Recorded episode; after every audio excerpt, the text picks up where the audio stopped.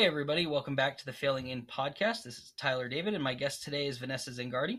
She's an operations and project manager, content creator, and co founder and co owner at the Zangardi Studio. How are you? I'm great. How are you? I'm doing great. Thank you for joining me today. And today we're going to be talking about starting a business. Um, so, the Zangardi Studio is something that you and your spouse started. Um, tell us a little bit about that. Oh, it feels like, I don't know, simultaneously not that long ago and forever ago. Um, I am located in a suburb of Cleveland, and my husband and I moved here. I don't know, it's probably been about 13 or so years. And so we started our own business about four or so, four and a half years ago because we were here.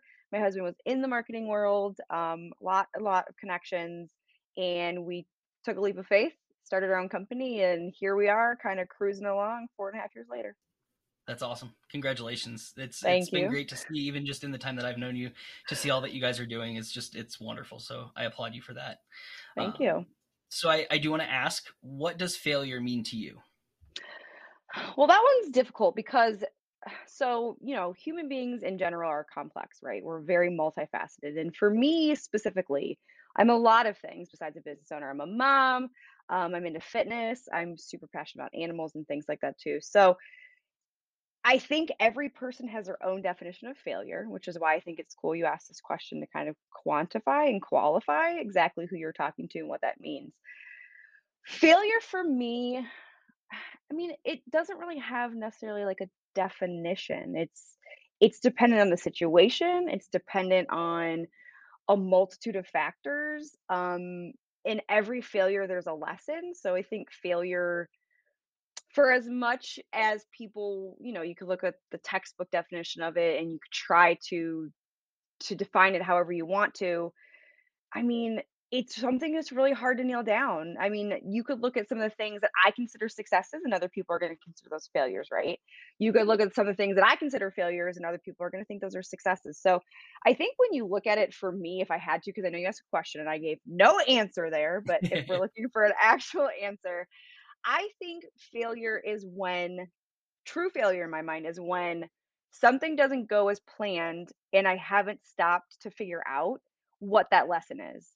So if I can't flip it and I didn't take the time to sit there and think, well, what could I have learned from this or how could I change it? That's a failure. Now, it's not to say that that failure doesn't come back in the future and remind me of something and I say, oh, wait a second. That failure that I didn't assess years ago, weeks ago, days ago now makes way more sense to me in this moment in my life. So what can I take from that? What can I learn? And then how can I kind of flip that? Um, so again, not a real solid answer, but I feel like it's hard to really define failure. I failed by definition, like, I don't know, hundreds of times in my life, like hundreds of times in my life, but I'm still standing. Well, technically I'm sitting, but standing up, Yep. you know, on my own two feet and trying to to make an impact in the world and trying to make positive change and just live my life. So I like that you say that it's you know it's failure is something where you you haven't been able to learn from it, but that it's something you could learn from down the road because it is hard to be introspective or retrospective in in the moment. Um, a lot of times we let ourselves get kind of down after we've we've failed or we've you know failed to succeed by our own definitions at something. Um, mhm. and I think I think you're right. Like a lot of times we can't really see that uh, the lesson from it immediately. It it could be down the road. Um, especially if you you know, get burned by it, you know, like if you get oh really yeah, burned by something and then you like don't yep, want to think about it, then like yep. the message doesn't resonate till way later. Do you think that you you learn more or you benefit more when you realize it immediately, or do you think you you would benefit more when you know, say years down the road, you're like, oh, and it just kind of clicks?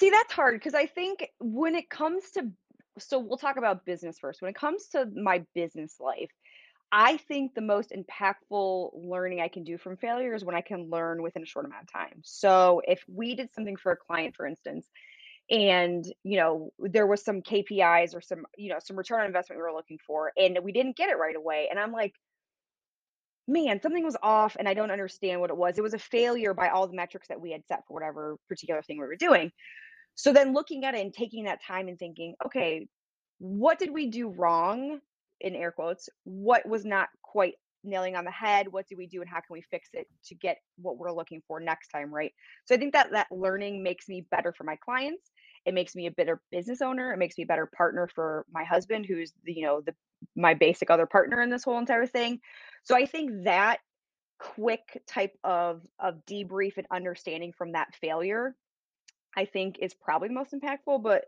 then now we can spin it to my parenting where i mean as a parent any parent out there is going to agree when they hear this you fail way more than you succeed at parenting. If you go into thinking you're going to be this awesome parent you do everything right you're wrong. You're absolutely wrong. Even when you think you know what you're doing and the next minute your kid surprises you and you're like okay that was a huge failure right? And those seeds that you plant in those those instances in which you look at your kids and you're like i feel like i failed you. I feel like i failed the situation. I feel like i failed the lesson i was supposed to teach you and then you know a year or two down the line all of a sudden your kid is doing something that you're like oh my god the thing that i perceived as a failure because you know my kid didn't understand the lesson at the time and we got off on a tangent and we talked about some other related but tangential thing that happened in their world. And then 2 years later you see the fruits of your labor come cuz they're cool calm and collected. Like for instance I can think about you know multiple times as a parent to my older he's going to be 9 you know conversations with him and connecting with him and teaching him how to have dialogue and how to stand up for yourself and say and be an advocate for yourself right?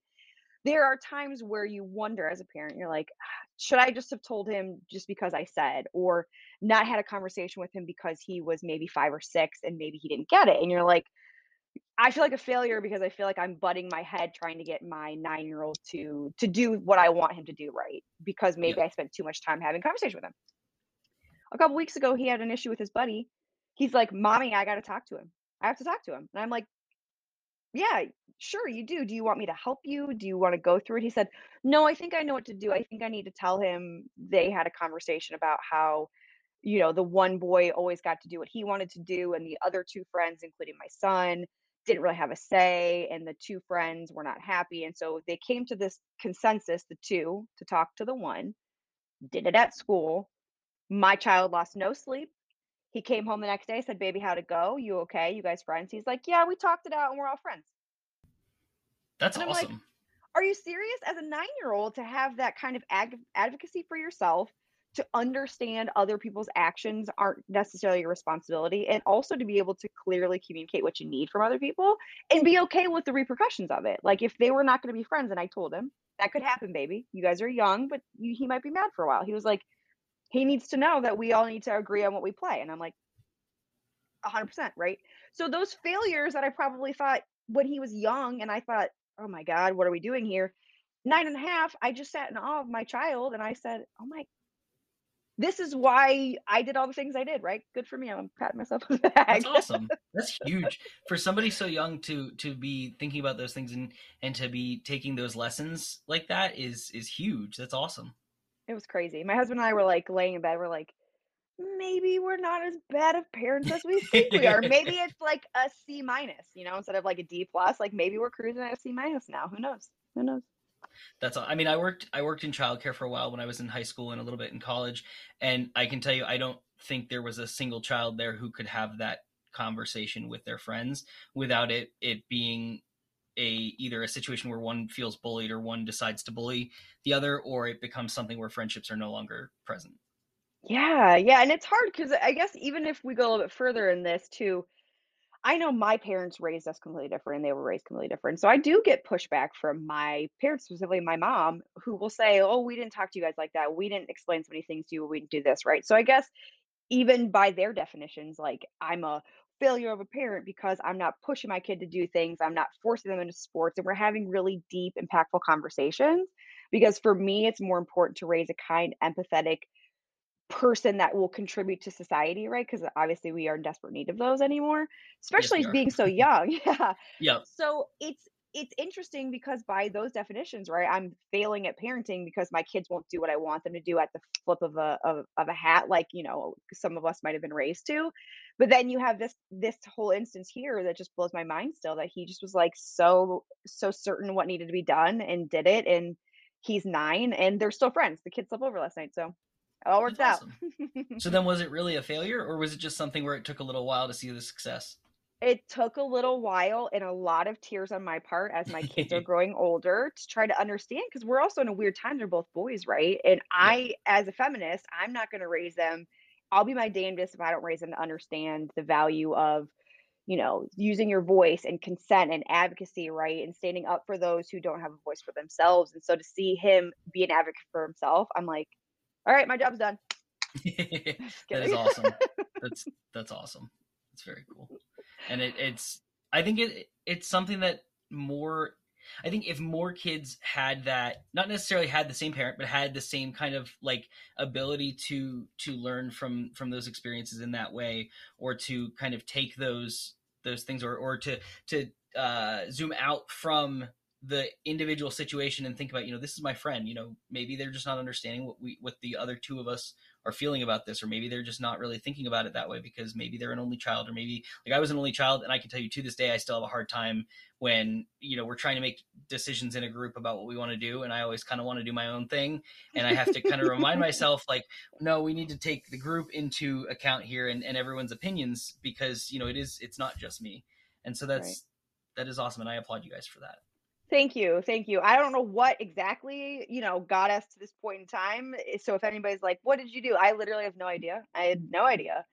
Other than having meaningful conversations with my kids, age appropriate as they grew up. But I mean, we talk about everything with our kids. And whether people agree with that or not, I want to raise worldly children who understand. And that's why our kids go to public school up here because it's so important for them to understand the way the world works.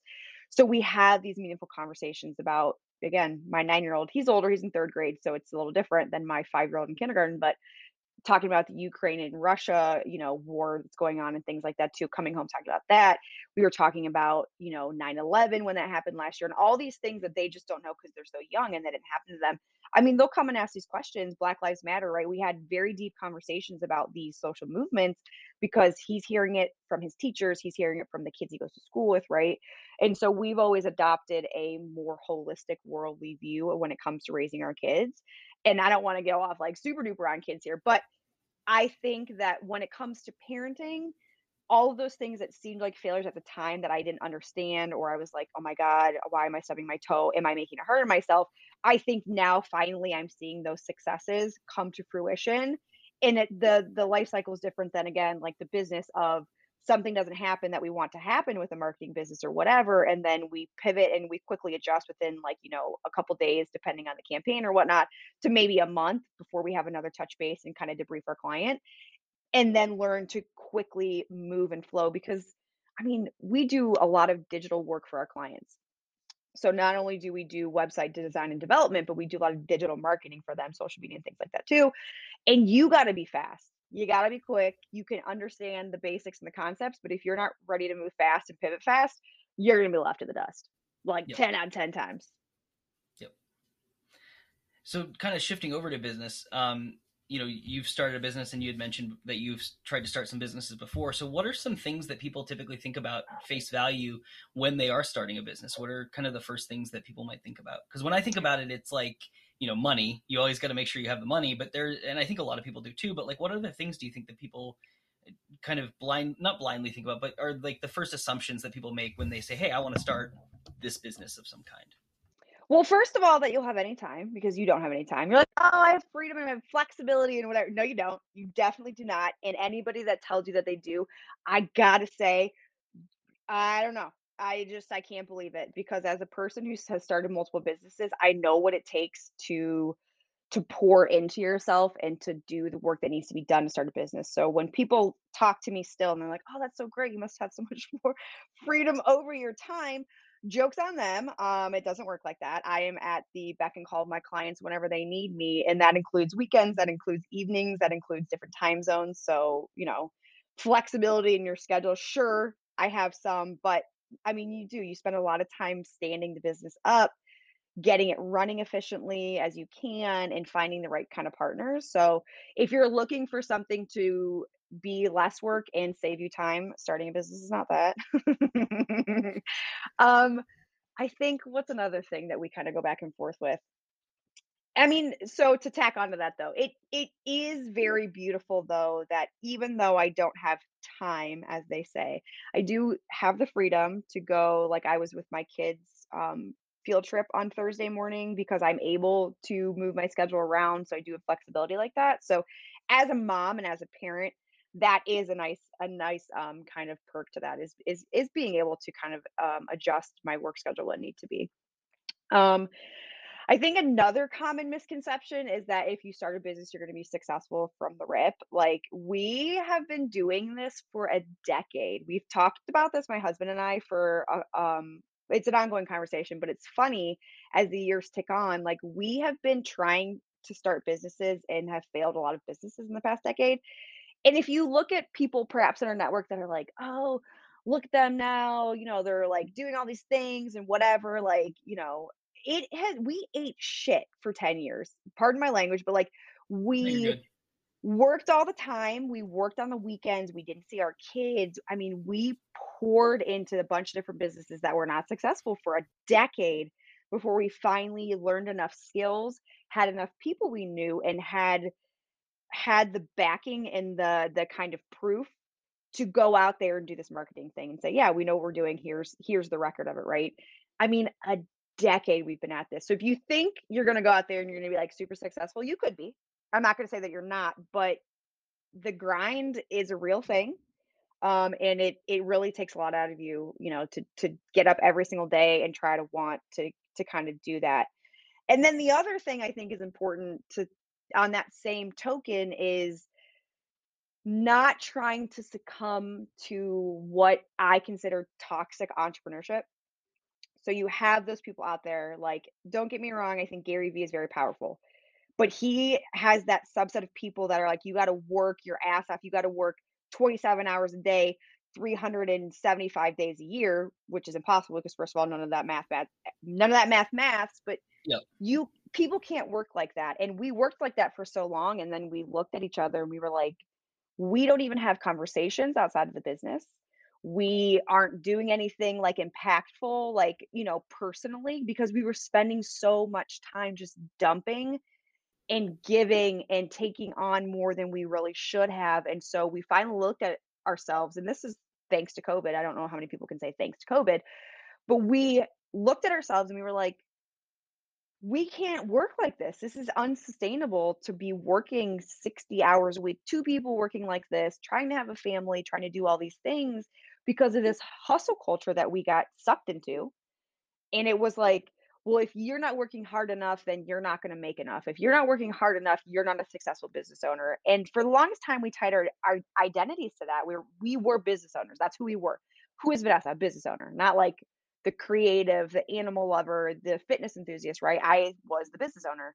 And so we were like, we can't live like this. People can't live thinking that they've got to work 60 hours a week for years and years and years because you miss out on so much of the beautiful parts of life if that is what you think needs to be done to be successful. So again, there's people like Gary Vee out there. There's people like I'm sure Tony Robbins works like a million hours, and those people too. That's fine. They've got a massive team. I don't have a massive team like that. I'm not trying to do this toxic thing where I have to, you know, bend over backwards and kill myself to work for years and years and years at 60 hours a week. That's not what I'm into. Well, to your point, you're putting all this time into it, but what are you actually? What is the benefit to your life? You know, Yeah. you you mentioned you know getting to spend time with kids and and everything like that, and spending time with with your husband, but also like is it actually worth it if you're putting all of your time into this like there are you know the elon musks and the the the people who who say uh, gary vee the whole hustle culture thing and i bought into that for a while. And i think just recently i've been able to kind of say all right well i don't really care because i don't need to do that now and if i want to do something i can i can. But hmm how do you uh, there there's one way in, that i have in mind that that is the hardest way to learn that you can't live like that and that is when you finally hit burnout. But do you think there are other things that people will will see or will will get to where they can say hey you know what? This isn't working before that or or is it something where really it's whatever burnout means to an individual person do you think that's kind of the only way people will learn? See, I think I think it's twofold. I think unfortunately the real wake up call is hitting burnout where you don't want to do it. You don't want to get out of bed. You're exhausted. You haven't slept right. You haven't eaten correctly. You know what I mean? You don't drink enough water and you're like, I Yep. feel like trash. Like my eyes hurt and you're like there has to be more to life than this, right? When you hit that you've you've gone you've gone really far. We I Yep. mean, I have been there multiple times and before, you know, this past year when I really did some deep diving in myself, I have hit that probably once a year and then I'm like, okay, I'll take like a weekend off and then like right back at it. So it didn't really Yep. do what it was supposed to do. I think it's hard because as an entrepreneur and as a business owner, you will have people throughout your whole entire life that will say, "Oh, well, you used to have time for me and now you don't," right? And that's not a good indicator of of burnout and focusing because there's a lot of people out there that especially when you do your own thing, don't want you to be successful. Even if they're friends, family, or people that you thought cared about you, some people don't want to see success for other people. Misery loves company, and those people don't need to be in your life. So that's a hard indicator to potentially use because if someone says, "Well, you didn't make time for me," it could just be because you chose to stop entertaining the relationship and the conversations because they weren't helping you, they weren't benefiting you, and the, you know that person wasn't necessarily adding any kind of value to your life. And that's that's a hard reality as an entrepreneur to to realize you lose those people. I kind of like got off on a tangent there, but any it's other okay. any other signs of burnout? I mean, that one's hard. It it is a constant refocus for me anymore to have hit burnout so many times and to stop and say, mm, this feels like I'm there, or it feels like it feels like it's close and I need to stop. I need to take an afternoon. I need to get back into painting. I need to sketch, like, because I'm very artistic by nature and I do a lot of design on the computer. But it, as you know, it's not the same if you're doing it by hand, paint, Yep. pencil, you know, even crayons with my kids, right? And so for me now, those those key indicators of being angry, like, "Oh, I don't wanna do this. Oh, this client's calling me. Oh, I'm getting this email," right? Where you're just, like, irritated by things that it didn't used to irritate you. Yep. You're not sleeping well. If you just can't fall asleep, stay asleep, or wake up, any of those or all of those, it's like, "Okay, here it comes again. I know what's coming." Or you just don't wanna sustain yourself in the ways you used to, like, you you're cutting out exercise, and if that's big for you, that's a big deal.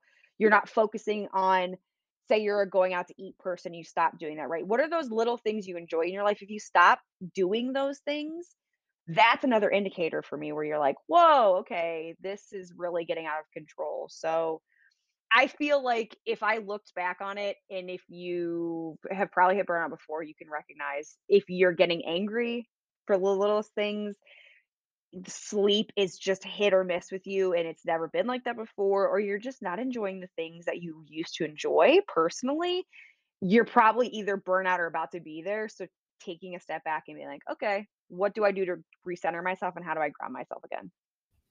Yep. I've I have been there. Uh, I actually one of the times that I really hit burnout, I actually got an, I developed an eye twitch because it was so bad because I wasn't sleeping enough and I was just like constantly working and stressed, um, which is not a fun. It's not a fun thing. Um, No. with with work and with grad school, I mean, I do have to, I do have some long hours during the semester. It's almost over, but I mean, it's it's something where it is productive at least. Um, and I've started when I realize that I'm not being productive, if I'm, you know, up late, I end up saying, you know, I'm just not being productive. I'm just going to go to bed because at least then I at least get the sleep or some sleep and then I can try and be productive the next day.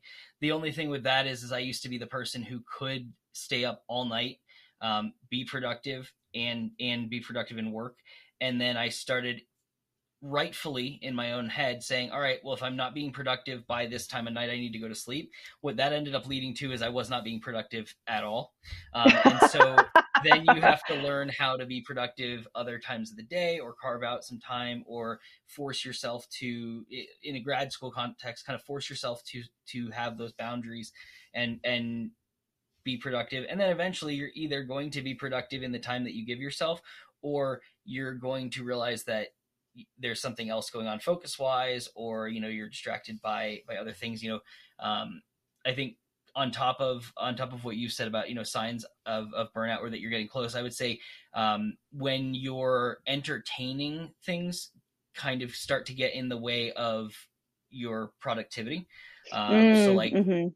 video games or say you're watching like I I keep YouTube up while I'm working, but it doesn't it's not distracting. I just needed a break. I I'm a huge fan of music, but after a while I had to kind of take a break because I was listening to the same things over and over and over again and I just needed something different. I'll go back to it, but I needed something different. So I'll have YouTube up and I'll be watching like uh, Minecraft videos and things like that or I'll, you know, um, or I'll watch like old old TV shows that I've already seen and just have something in the background. But like when you start to have other things that you have to actively give your attention to, that is a sign that you are probably not happy with what you're supposed to be doing. Yeah, or you're trying to distract yourself because of a variety of reasons, right? Your brain is just like, I can't focus on this anymore. I have ADHD, and so sometimes it's hard for me Yeah. to balance when is it burnout or when is it my ADHD kicking in? And like, how do I evaluate, right? Because sometimes they're related. My ADHD really kicks in because I am burnout. So I need to actively do something different because my brain just isn't capable of like doing what needs to be done or focusing or anything like that. So I absolutely agree with that too of of being distracted and knowing knowing you need to get things done, but putting your time elsewhere and that procrastination that comes with that can be a surefire sign of burnout because you're right. I mean, you don't like what you're doing at the time, or for a business owner, sometimes that means I need to outsource that. So if it's something that continuously I stub my toe on like that, that is distracting, it's probably not something in my skill set that I enjoy doing. And I need to find someone else to do it. And then I can go back through and say, okay, this is good or not, right? So that's what's that's what's kind of hard about what we do is because as we've moved and ebbed and flowed over the past four and a half years, we have such a wide variety of clients in a ton of different industries. People are like, "Who do you work with?" And I'm like, "Uh, a lot of different people. I don't have we don't siphon ourselves and silo ourselves in specific industries. We've tried that a few times and then different people in other industries come, so we're just like if you're looking for our services, that's fine for now. You know, it's just us and a couple of, of freelancers and things like that too. But I mean, to try to find people to bring in to help offset some of the work too. Again, even with my husband, um, same thing for him. If it's something that we are stubbing our toe on because we just don't want to do it, is it burnout or is it something that we need to find someone who's more talented and capable of doing and have them do that instead? Yep.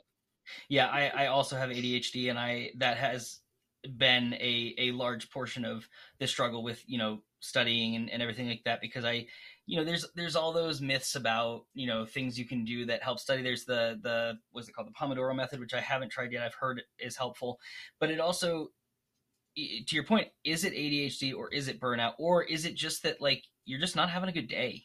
It could it just be that you were just not having a good day that day and just there is just a lot going on and it, it just makes it difficult. And so it is it is tough and it's important to be kind of mindful of it when you can be because that can help real it can help you realize you know what you need to do how you need to pivot. Um, Yeah. so it is. I think that self-awareness piece I think is something that that I think really helped me with that for the longest the longest time I didn't have that self-awareness piece and that capability of understanding and kind of diving into myself and seeing, you know, is it me or is it the situation? Because yep when I took the time and I jumped in, I was like, oh, a lot of the things that I'm stubbing my toe on, it's me. It's I'm my own problem. I'm my own worst enemy. I'm the one standing in my own way. I'm making this way more difficult than it needs to be, right? And then that helped me understand some of those situations with my ADHD where I was like, "Oh, I see why I'm like this or why I do this." Right? I you're yep laughing because you i'm get it. That's the way it is. yeah. I'm laughing. I'm laughing because you say why I am like this, and I I am the person that when I enter a situation, right? Like I had a group project this past semester, and I immediately told them I was like, I have ADHD.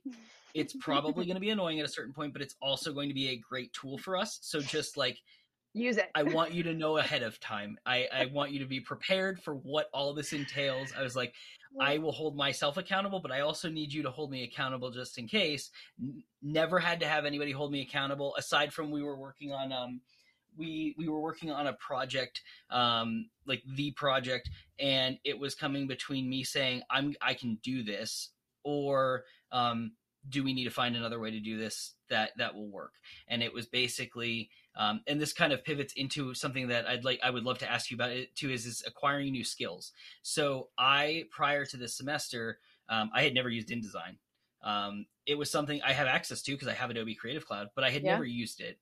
And it was something where this project, in short, was a business plan that we had to put together for a client in our in our area. Um, it's for a it was for an agency that specifically works with uh, automotive dealers, although they're kind of branching out. Um, and I have to tell you, it I, I kept saying I'm going to take a LinkedIn Learning class on InDesign throughout the semester so that I make sure that I know what I need to be doing and how, how to use this thing. Um, I did not finish that. I got a portion. It's of the way ADD. into. It's it's the ADHD. It's I got a portion of the way through. it. Uh, I got no. I- So I started it at the beginning, and then I got about two or three slides into it, and then I said, okay, I can continue this, and then I did not pick it back up until about two weeks before the thing was due. Um, and then ended up with uh, you know so we i started on it. And it was one of those things where like if we had been able to outsource we couldn't in this case because we had to sign an nda um, you know it was not something where i could you know have a friend or you know something like that. We could have we could have gone the route of um, you know what's a simpler way for us to put this together where it still comes out nice um, and i you know we could have done something with you know word and then putting it into a pdf and it just it wouldn't have looked the same um, and so what we ended up doing is, and I don't necessarily recommend this for all cases, especially not when you are being paid to, and this isn't directed at you, this is directed more at anybody listening.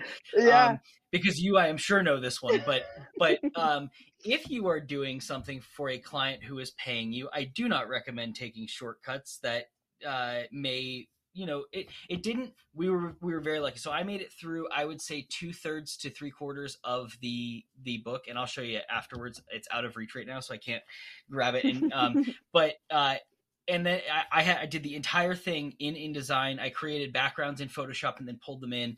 Um, we were at the last, say, third to a quarter of the book, and every single night I was up until four, making making progress, but it just could not could not get far enough. And so what we finally ended up doing is we said, okay, how can we do this? And one nice thing was we were able to have everybody put together a specific section so that it was still consistent. Um, we put together a section of it in Word uh, with the same background, um, and then turned them into PDFs and imported them into InDesign. Now, Mm, yeah, backwards I'm- way. Sometimes you have to do it like that. sometimes you have to. It, we had to get it to the printer, and we had to do it. Now, um, I if I had given myself enough time, it, it, because it is it, it was on me. Um, I didn't give myself enough time. I had the time. I did not take that time to to do it. Um, I we could have finished it up, and and I'll show you afterwards. But it it really doesn't look bad. It, there is a noticeable thing that we all noticed because we were looking at this thing every single day, and we we all know that it's there. The client's never going to notice it. No. Um, No. so that kind of pivots into um, the decision process of do you try to pick up a new skill or do you try to outsource? Oh my God, this is something I go back and forth on all of the time because I am a collector of skills, is what I'll consider myself. I like to just learn new things, and I'm also stubborn enough to say, well, I can do it better, right? I'm competitive, I'm stubborn. Yeah. I say, oh no, I can do that better, right? To kind of go off on a related but tangent here, we had um we were wedding we still are wedding photographers, but we only take a few clients a year. So when we were heavily into wedding photography a few years ago in the area, we would be part of bridal shows. Um, where like brides and grooms and couples and whoever was getting married would come to these events. And they would meet a bunch of different photographers. I'm sure anybody who has been married in the past four or five years or is getting married knows exactly what I'm talking about. Just like basically a vendor fair, but for the bridal industry. So we would be in these bridal fairs, and I was always very underwhelmed. I was like, they're not doing the things they need to be doing. They're not marketing this right. I spent a couple hundred dollars to be here, and I maybe met one client at the time. Yeah, I guess the ROI was was better there, right? A couple hundred dollars versus a couple thousand dollars for wedding Yeah. photography. But I still wanted to make it worth my while more. So naturally, in true Vanessa fashion, I said, "Well, I'm just going to make my own bridal fairs. I mean, how hard can it be?" Tyler, the joke's on me. It is actually very challenging to do that while still. And at the time, we were working. Both of us were working nine to five. So not only that, we had two full time jobs. Yep. Um, if I recall, we had at least one of our kids. I don't remember if the other one was around. And we were wedding photographers. And I was trying to coordinate these bridal fairs. So in my mind, I said, "Oh no, no, no, no! I can do this." And to my credit, they were wildly successful. I mean, I still have people being like, "Hey, are you guys doing these anymore?" And it's been, I don't know, five years maybe since I've done one. I'm like, nope, no interest. Absolutely not. I did not sleep. I there was just way too much coordination on the end of it too. But so then to come back to the skills thing, it is so hard for me still to this day. And I don't know if it's my ADD, I don't know if it's my creative streak, I don't know if it's because it's who I am as a human being. I still struggle with do I pick up this skill and do I learn it? Is it something that's going to add value to me or my clients in the future if it's something that I do? Or do I look at it and say, okay, well, I just need to understand the basics of it so that I can give direction and make sure I'm going to get what I need to get for my client to whoever I'm going to hire to do that. Yep. I, if anybody has any tips on that ever and can give me some advice on how to have a criteria of learn the skill or offload it, I would love it. Send me checklists, send me some kind of quiz, send me anything you can on that. Cause I think that that's a hard thing as a business owner as someone who likes to learn, I'm always trying to learn. And as someone who has ADD, right? We pick up things all the time. We Yep. start these things, we get psyched, then we get distracted, and then Yep. we forget it and you put it out of this out of sight, out of mind. And it is so true when you have ADHD. If you do not see it and it is gone somewhere, it does not exist. Oh, 100%. It's so I during COVID, and I say during COVID because, and I know that everybody likes to politicize COVID, but I, I'm using this as like a, a time frame, you know, BCE or, or, you know, all, all of that, like, you know, a division of time. During Yeah. COVID, um, Corinne learned to make bread, which is delicious. She also made bagels one time, which were really good, but we, we've learned since then that there's a couple ingredients that we should add to make them just like that much better. Yeah. Um, I because we moved into a house and I have a space for it, I have taken up woodworking again, which is something I haven't done since I was in high school, but it's something that I really enjoy. Um, we took up gardening, so I built all of the planters and uh, a sectional and a chair for outside in our patio. Um, I started a podcast. I recently had to take a break from this podcast because of grad school, but it also, to your point, it was something where it was out of sight, out of mind, um, and it's still it's something where you know because I'm finishing up grad school and I'm just trying to kind of get through it. I may not have as consistent of episodes for a little bit, um, Yeah. but it's something that I really enjoy doing, and so I'm like, you know, I want to make sure that I'm still doing these. On top of that, I took up. Uh, oh, I've been playing a lot more video games, which is just something I've always done. Um, there was something else that I. There were, oh, hot sauce making. Um, so- okay, why not? yeah, really random. So we have in our garden, we've been growing some chili peppers, which we actually Yeah. took seeds from chili peppers that we bought at the store. Um, which the weirdest thing we've had the weirdest success. So we've bought seeds from seed companies and seeds from things that we bought at the store. The stuff that we've planted based on seeds from produce from the store has done so much better than seeds from a seed company. And it's it's probably because the stuff at the store is GMOs and everything like that Yeah. and the stuff from the seed company is all heirloom seeds. But it's just the weirdest thing. So we're growing chili peppers, and I was like, "Ooh, I want to make hot sauce with these." But I had, I think, six chili peppers, and you need like a pound of them to make hot Yeah. sauce. And I was very impatient, and I was like, "All right, I'm just gonna go buy a pound of, of chili peppers and some peaches and some Vidalia onions." And so I made hot sauce. It came out it for a first batch. It came out pretty good. I was expecting it to have to dump the entire batch, and it actually came out pretty good. Look at you. Congratulations. Because I Thanks. know nothing about hot sauce and I can't imagine it was like easy by any stretch of the imagination. so it was i'll send you a picture of, of or a couple of pictures of the process it actually wasn't too bad the worst part about it was just knowing when it was actually done um, because so i'll send you there's a few Because Mm. hot Um, sauce that's not hot is just like basically a salsa, you know? Like, is it salsa Yeah. or is it hot sauce? well that and also i found out um, because i i didn't this is this is probably the adhd and the wanting to learn and to, the wanting it to be perfect um, i didn't want to just store it in mason jars in the fridge Sure. i bought on amazon which you can buy actual like hot sauce bottles Yeah. that have the um they have the little inside cap thing that lets just like a droplet. It has the the cap it has the shrink wrap thing for the top of it and labels. Like i it's called uh, what do i call it? Creep and heat.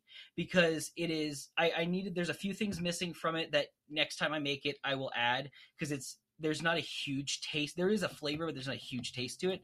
Um, but then the heat kind of comes in a little bit. It's not crazy hot but it just like comes in a little bit. But like i i bought a ph meter so i could test it. Because if the ph is above four point. I want to say it's four point six, but then they also say you have to keep it down in like the three, the low threes. Um, it can potentially be a breeding ground for bacteria, and Mm, I wanted to share it with people, and I'm not going to share hot sauce that a can make them sick, and b I'd have to say, hey, you have to use this in the next week or it will go bad. yeah. Um, so I I had to cook it. Um, I, I cooked it. I cooked the the ingredients. Um, you basically you take the tops off of the, the peppers and then you put everything kind of in. I cut up the, the peaches and things, put them in. You boil them in vinegar and then you blend it all together. That made a giant mess in the kitchen. I don't know what size blender um, these hot sauce companies use. I mean, they must have like an industrial Probably size. massive. Yeah. it's got to be an industrial size mixing thing. Um, 64 ounces overflowed our uh, our blender. Um, it it would not fit in the food processor and actually leaked out. I think that's because the food processor is a little old. Um, and then I thought I was done. I poured it into the two mason jars, exactly 64 ounces, but it looked like salsa. And I was like, this doesn't. I put I tweeted it out a picture of it, and I was like, yeah, this is this is hot sauce. But I was like, this doesn't feel right. It doesn't look the way I. I Like there's some sauce. yeah, and we have hot sauce that. that we like, and it just doesn't look right. And so I said, all right, what do I need to do? And so I said, okay, I need to put it back in, boil it again, and boil it down so that it would be right. And sure enough, it came out just right. But it's like one of those things that like I didn't want to just go buy hot sauce. Like I wanted to make my own just because I figured I could do it better. And it's not as good as my favorite hot sauce, but it's still good and it's fun. And Yes. it's- It is. And so that's, but to your point though, you said, you know, trying to be perfect. And is that an ADHD? Like, is that a telltale No. of that? Because I feel like I try to do things not only because I think I can do it better, right? But I, it, and then if it gets, if it's not perfect, I get discouraged and then I put the stuff away and then I don't see it again. We got a basement full of tons of different supplies and crafting and home, homeworking and I mean, you name it. We renovated some of our house um, during COVID and things like that. And all the stuff sits untouched because I probably did it and it wasn't perfect. And I got annoyed. And Yep. then I put it away and out of sight, out of mind. Man, I didn't realize that. Look at that. You're teaching me something. it's Perfectionism is. Ah, yeah, there it is. That makes sense. That makes TikTok sense. taught me that one. TikTok taught me that be, having Oh. ADHD means I'm neurodivergent, which is fun. Yes. oh my gosh, I am on neurodivergent TikTok too. And there's a lot of things where I'm like, oh my gosh, I had no idea. And they Yeah. say, I mean, with women specifically, we're very underdiagnosed Yep. for it. And I have had people mention it to me over, you know, my adult life, like, do you think you have it? I'm like, no, no. And now I realize that I use like coffee as a way to focus Yup. myself, right? So you Oh, you yeah. slug coffee. Yeah, I've slugged coffee my whole life and people think I'm weird. But now I realize it's to make myself focus because otherwise I can't and I'll be every place. So TikTok, you know, all my clients are on it because it's the best place to be. And damn, do you learn something on It there. is. It actually is. I'll send you a report actually that my company put out about TikTok and like demographics around, around it. Yeah. It is. It was very surprising. It's a publicly available thing, um, but it's like it was pretty surprising and like the value that TikTok has, especially for like smaller businesses because the low cost of entry for it. Yeah. Because you can, I mean, it's really easy to just. I mean, you don't have to do it. You don't have to pay anything. You can just create your own videos as a business, and that's all you need to do. Um, I mean, we have a client out in Pennsylvania. So every single one of our clients has a TikTok because to go back to the f- failure, the success and failure, right? I started talking about TikTok a year and a half ago with my clients. I'm like, you got to be on it. And they're like, first of all, some of them, because they're, they're like, some of them are older, you know, uh, business owners and things like that. They're like, uh, what are you talking about? And at the time, it was going around in the news, right, about how they were going to ban it here and things like that Yep. too. And I'm like, no, you got to get TikTok. And they're like, mm. so here I am, like secretly signing up on behalf of my clients because I'm like, I got to get your names, I got to get your handles, right? Because Yep. if you want this, I want you to have it. I'll be damned if we don't have customers asking us now, like, hey, help us get on TikTok. Hey, Yeah. new clients coming in. Hey, we want to get on TikTok. Tell us what you guys do because I have a client now in this industry that they're in. So we're to tie back to success and failure. In the industry that they're in, they have a very tight knit group of people. So they're in like the um, first responders type of. Okay. I don't think we have an NDA, but I'm not sure, so I'm just going to talk lightly Yeah. about this. So they're in like the first responders type of of industry, right? That whole EMTs, firefighters, police officers, nurses, all first responders. Their TikTok is ridiculous. oh yeah. They have ex- they're following on there. We gained. I was with them last week for a trade show. They gained like 1,500 followers just from some of the content I was putting out, and it's all free, right? I Yep. mean, I have staffing and recruiting clients on there. We've got transformational business coaches on there. We've got like I mean, you name it, you can get on it. So when I was having these conversations with clients a year and a half ago, when they looked at me like I was insane, and I'm sitting here like, am I crazy? Right? These are people who would never have thought to be on this platform, and I'm like, Yep. no, you have to, you have to, and they're like, no, no, no, and I'm like, am I gonna? They're gonna look at me and they're gonna think that I'm a, a butthead, right? They're gonna be like, what is this girl talking about, right? Yep. So at the time, I'm like, am I fighting this fight for a reason? Am I Mhm. just, i- am I insane, right? Is there a failure here? What is my lesson gonna be? Now, a year and a half later, we have clients that are like, no, you need to tell us how you did this for this client. I want you to do it for me. And I'm like, you got it, you got it, you got it, right? Because at the time, however, I decided that that was important. Now, a year and a half later, which is a long trend for for social media, for marketing and things like that, here we are now where people are getting found. People are creating new lives for themselves. Businesses are exploding on TikTok, Of all places.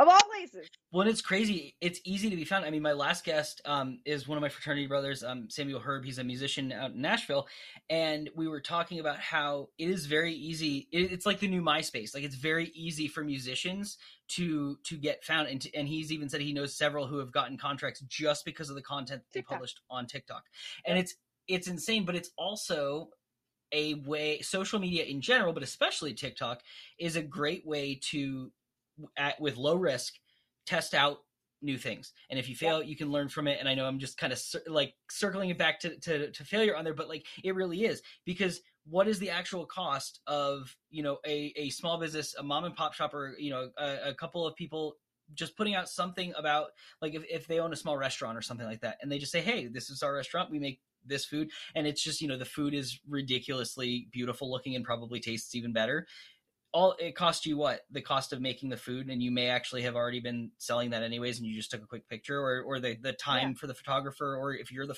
like if, if the owner is the photographer like it's very low cost to just try things out and see what works. And not everyone is going to be um the duolingo owl. Um it's it, that's not going to work for everybody. That is something that i think a lot of people can learn from but it is you know it, it is crazy how all of these brands have just blown up on tiktok some on twitter um, and are really using it to to really make an impact and it's it's very organic and it, it's interesting because like facebook and instagram are still they're still used by a lot of people and they still Mhm. have advertising and everything like that but everyone is talking about tiktok to some Mhm. extent twitter pinterest snapchat like all of these things where you can very easily and for either low or no cost get in test things out. If it doesn't work it doesn't work. But especially on tiktok it is working for a lot of people. Yeah, I mean, to your point though, kind of taking it a little further, I mean, when you look at the way the way things are going with Web3 and the metaverse and things like that too, I mean, there are big businesses doing things that could be huge failures or that Yep. could be massively successful when we look at the future in 10, 20, 30 years of the way that we will interact with one another in a web type interface, right? It Yep. will become Fortnite in real life. It will become The Sims, and we will be walking and interacting with things in our own virtual reality, right? And we Yep. all, anybody who's in this space can, can tell you that that's where this is going, right? But I was just reading something where it was McDonald's and somebody else started essentially buying the ability to buy like I think it was like buildings or like like land in the web in web 3 in the metaverse they were doing something Huh.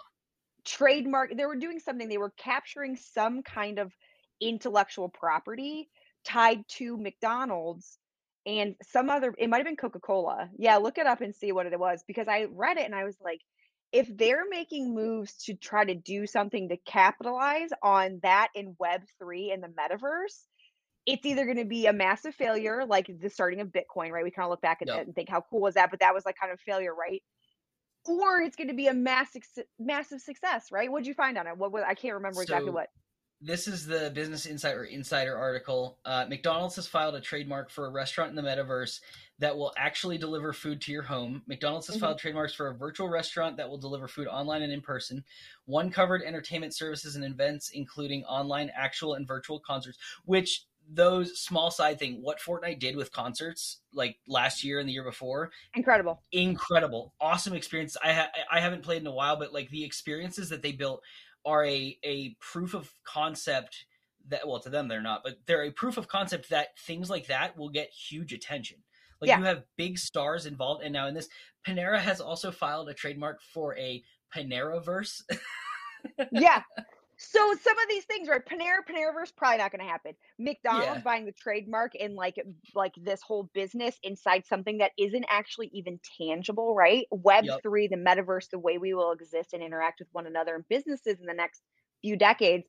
Yep. When I read that, I was like, this is fascinating Oh, because yeah. it's either going to be a massive failure and they're Yep. just going to have spent all this money. Not like it matters because McDonald's has, you know, even more money than we probably actually Oh, know how, how Yep. much money they have.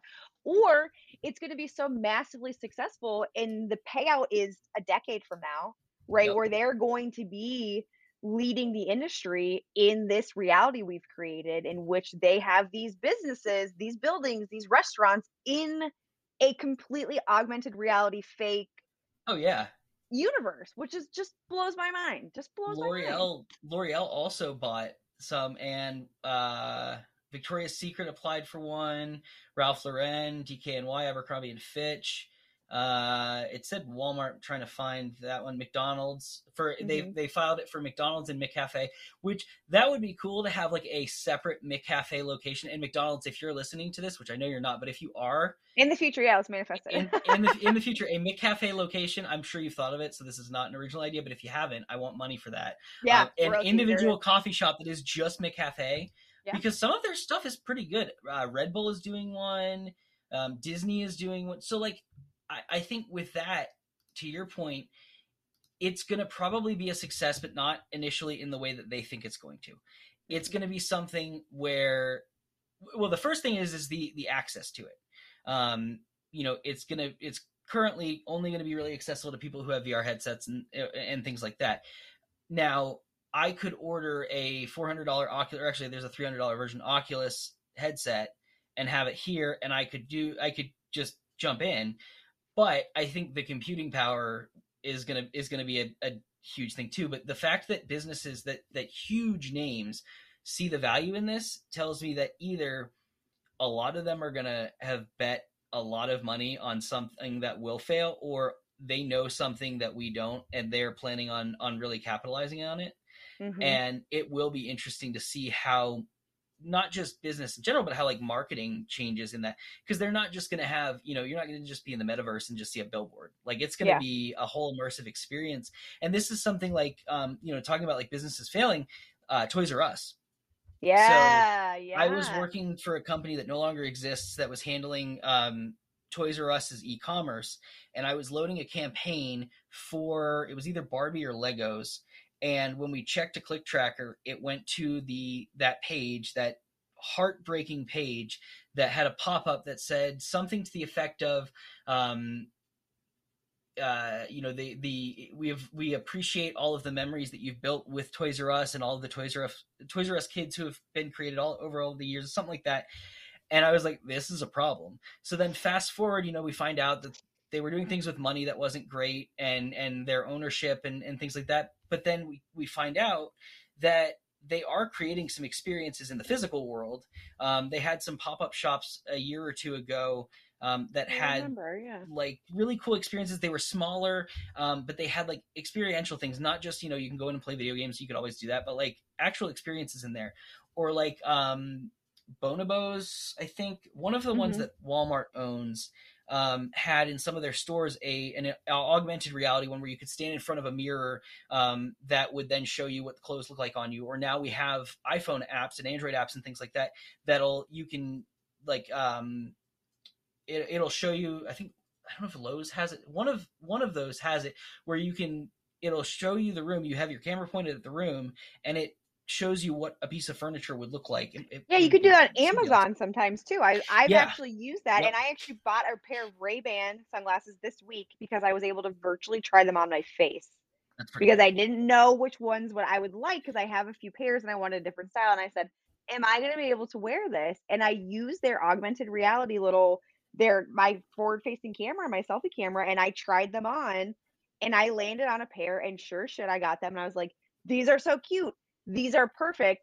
Yep. but without that experience before of that kind of personalization without going into a business which i think is something that businesses everywhere can learn from, right? If you're if you found failure in last year and you're like, how do I create these instances in these interactions with consumers in a way that connects with them where they are, right? And we talk to to this at length with our clients because we do B2B and both B2C.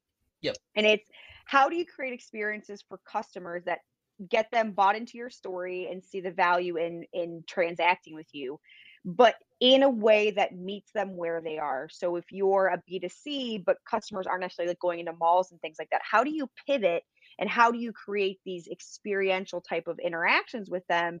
Because that's what consumers crave. They want the personalization personalization and they want that kind of care and compassion that comes with a one-on-one but we don't always want to go into the store i mean if i try to bring my kids into any kind of store anymore after covid of the backwards learning of how to be in society no one is having fun the workers yep. are not having fun the other shoppers are not i am not having any fun so what can i do in the instance of like Ray-Ban, where I'm like, I'm not going to take my kids into a sunglass shop at five nine. They're gonna try on everything and they're probably gonna break a bunch of stuff. Yep. Expensive sunglasses. I get on Ray Bans and they're like, "Do you want to virtually try these on?" And I'm like, "Yes, I do. I absolutely do." So any of those businesses that maybe you know had a tough year and a half, and they're like, "I don't know. I feel like we're never going to come out of this weird period of time. We can call it a period of failure." You just got to figure out. You got to look to some of these bigger names and what are they doing, and how can we do it? How can we take it? You know, obviously people don't have McDonald's budget. How can we take that and connect with our customer and then also pair it with a budget that like we can afford to do. And then it all circles back to things like we talked about before tiktok right? Yep. you don't hardly need anything to be able to go out there and connect you know with your audience on tiktok. So if you did not have the best year and a half two years because of covid and you're looking to reinvent yourself and try to find success tiktok metaverse nfts if that's applicable to you any of that kind of stuff that's coming out keep your eye on that stuff. It's fascinating it is it's crazy how much is now available to people and to, to small business owners and, and to people who might not have the budget for these big things that mm-hmm. that didn't exist i mean even if we want to just talk about the cloud like I I enjoy web development and things like that, and I'm I'm learning Python. But like I would have never been able to learn these things when I was a kid because mm-hmm. I didn't have access to a a more powerful computer or I didn't have access to servers or things like that. Now everything's online. You can store whatever you want in the cloud and you don't have to have a server stack in your closet just to yeah. run a website or run your own website you know and so it's it's there i think there's a lot of room for businesses to take risks and you may not always succeed. You may you may fail a lot um, but there is that room now where it's not going to be the end of your business if you try something and it doesn't work whereas back then it would cost you so much money to to attempt something. Um, yeah and consumers for, forget really easily also. I mean the attention span anymore is like if you look at statistics on like Facebook and stuff like that too, they quantify views on videos of three seconds or longer, right? So the attention span of humans anymore, as it sits in society right now, yep. is like three seconds. So even if you're going out there and you're like, I don't know if I'm going to put myself out there because I might fail, I might make a mistake, I might do something. People forget, unless it's a huge blunder, unless like you're a massive company and you go out and you do something really stupid. Uh, people forget people get busy yep. people focus on other things and if it was a failure to you honestly it might have just been a failure to you and or no one's going to remember in you know a week or two or something like that but more often than not as a business owner and working with other smaller businesses right we're talking about like generally we sit between five and fifty million dollars when we work with businesses so they are big businesses but yep. I mean, we're not talking about Coca Cola and, and um, McDonald's things like that too. Even some of those types of things where they're like, I don't know if we're going to put our neck out there, unless it's a huge blunder because it was something you know questionable or controversial. Your customer's not going to know. It's going to be maybe a failure to you, or they're not even going to understand yep. the message. You know, so yep. And there's been a lot of those over the years where I mean, the big ones come to mind: New Coke, um, mm-hmm. the Pepsi Kendall Jenner ad. Mm-hmm. Um, you know, there there have been a few. Or like recently, I saw was it uh, Land Rover Defender ad that got pulled in Europe because they were the ad showed that they were using the backup camera and it was alerting the the driver that it was coming up to the edge of a cliff. And people said, "Whoa, whoa, whoa! We own this car. It doesn't do that." And they had I didn't actually, hear about that one they actually had to pull the ad because it was false advertising. Um, Yeah. um, because they, they tried to uh, Land or Range Rover was trying or Land Rover, whichever the parent company is, tried to defend it and say, "Oh, it was detecting the boulders that were behind, and that is what set it off." And they were like, "No, it still wouldn't. That wouldn't have done it." And so it's like, but nobody's gonna remember that. It it Right. was, and most people, I don't even know if they they aired that ad in the U.S. anyways. So like, in the U.S., nobody knows about it. In Europe how many people actually saw it before they they pulled it and now that they've pulled it people will say all right well they pulled it so you know Okay, let's move but- on, right? Like, yeah 'cause exactly and to the to the company yeah it was a failure of an ad but like you it- got some I'm PR sure- out of it. yeah you got some pr it wasn't great but it was pr out of it and you know there was some money spent on the ad but you still got something Yeah, yeah. And I think it's hard to look anymore just because everyone's still after COVID and things like that are, are so, you know, Uh, so it, you know, cash is still king, right? So a lot of businesses are like, oh, I don't know. I, I'm not sure what the return on investment is in this, or I don't know what's going to cost or whatever. And I understand that because it is, you know, it is post COVID times and it's still unprecedented, which I hate to say that after two years of saying that on repetition, but Yep. sometimes as a business you got to try something and you have to see if it works and just know that you know perhaps three out of four times you're gonna fail but if you hit that successful one and that fourth time you're like whoa this is what's up because i mean if you think about it going back to like fortnite and stuff like that too i mean all the things that they do my kids are obsessed with it i spend so much money on v-bucks all the time they want my kids are like into like cryptocurrency now because they exchange chores for v-bucks so we have a chore chart, and their payout is not cash; it is virtual dollars in Fortnite. And if you look at the way Fortnite kind of came up to its, and granted, obviously it's been around a lot longer than my kids have been playing it, but for me, I look at it, I'm like, this is sickening for me as a parent because I'm just shelling all this money to to Fortnite. But the way that they create these outfits and the way they create Yep. the skins and all these things that they need, and it does not enhance the game at all, right? Nope. You don't get anything from it. You They can't do that. anything. You can't do anything special with it, right? You just Yep. look cool, the emotes, right, and all the things like that too. At one time, someone was probably like, "Let's try this," and somebody else probably said, "That sounds kind of dumb, right? No one's gonna Yep. buy that. No one's gonna buy skins that you can't do anything with." Well, joke's on me and a lot of other parents out there because we are spending money Yep. on just the outfit changes in this virtual reality for my kids to play this game. So sometimes the payout is immediate. You can learn from that failure right away. Sometimes it takes years, and sometimes in cases it takes decades, right? But you got to take the chance and you got to be okay with failure. You just have to be. Yep. And it, it failure is an uncomfortable thing and it's never going to be a comfortable thing but i think it's recognizing that okay i failed i can't change that but what can i learn from it so that next time i don't make the same failure or that next time you know i i succeed and don't have to you know have a similar experience with another type of failure Yeah, yeah, absolutely. And I think that that's business, life, parenting, relationships, right? Even in relationship with yourself, any of that kind of stuff is all it's all that, Tyler. You're exactly right. Yep. so what are some things that you think people can learn from from your experiences or from some of the things that we've we've talked about just kind of in general Um, I think so I we, we keep touching on this, and I think this is important for anything, but like you can't be afraid of failure. Whatever failure, whatever the definition is to you, whatever that looks like and whatever that feels like, you can't be afraid of it. Everyone fails. More people than you think, right? More people. Social media makes it hard because you go out there, and I even have this imposter syndrome type of thing where I look at other entrepreneurs and I'm like, well, they've been in business like less time than I have, or whatever, and I'm not as successful as them as they present themselves a lot of that's bullshit, right? A lot of that's Yep. just smoke and mirrors, you know, whatever story they're trying to tell. And I'm not trying to dog that person, right? Yeah. Do your own thing. Hopefully you're wildly successful, but hopefully you're also happy, right? Yep. So failure, no one can be afraid of that. No one can look to other people and say, well, this person is successful and therefore I'm a failure, right? You have to come up with your own definition of truly what failure looks and feels like. So take the time to go out there, fail, try to understand what that looks like to you, and then know that the success, anytime there's a failure, there will be a success. But what does, at least in my world, this is what I believe, what does that look like, and how can you apply that?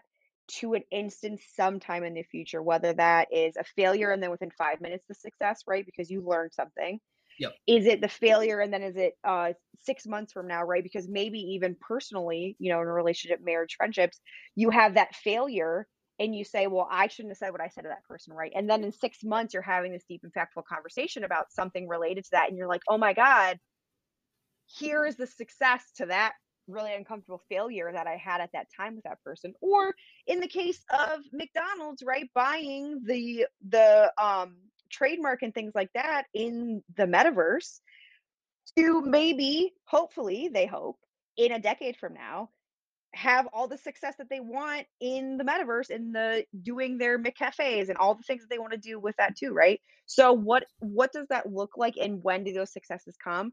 sometimes you just have to leave it up to the world and you have to just kind of write it out. You have to just see see what that lesson will apply to in the future and then just learn as much as you can in the moment.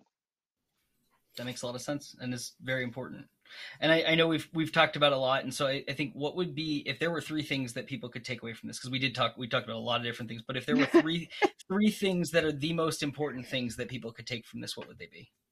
Um failure is definitely in the eye of the beholder, just like beauty, right? Failure is in the eye of the beholder.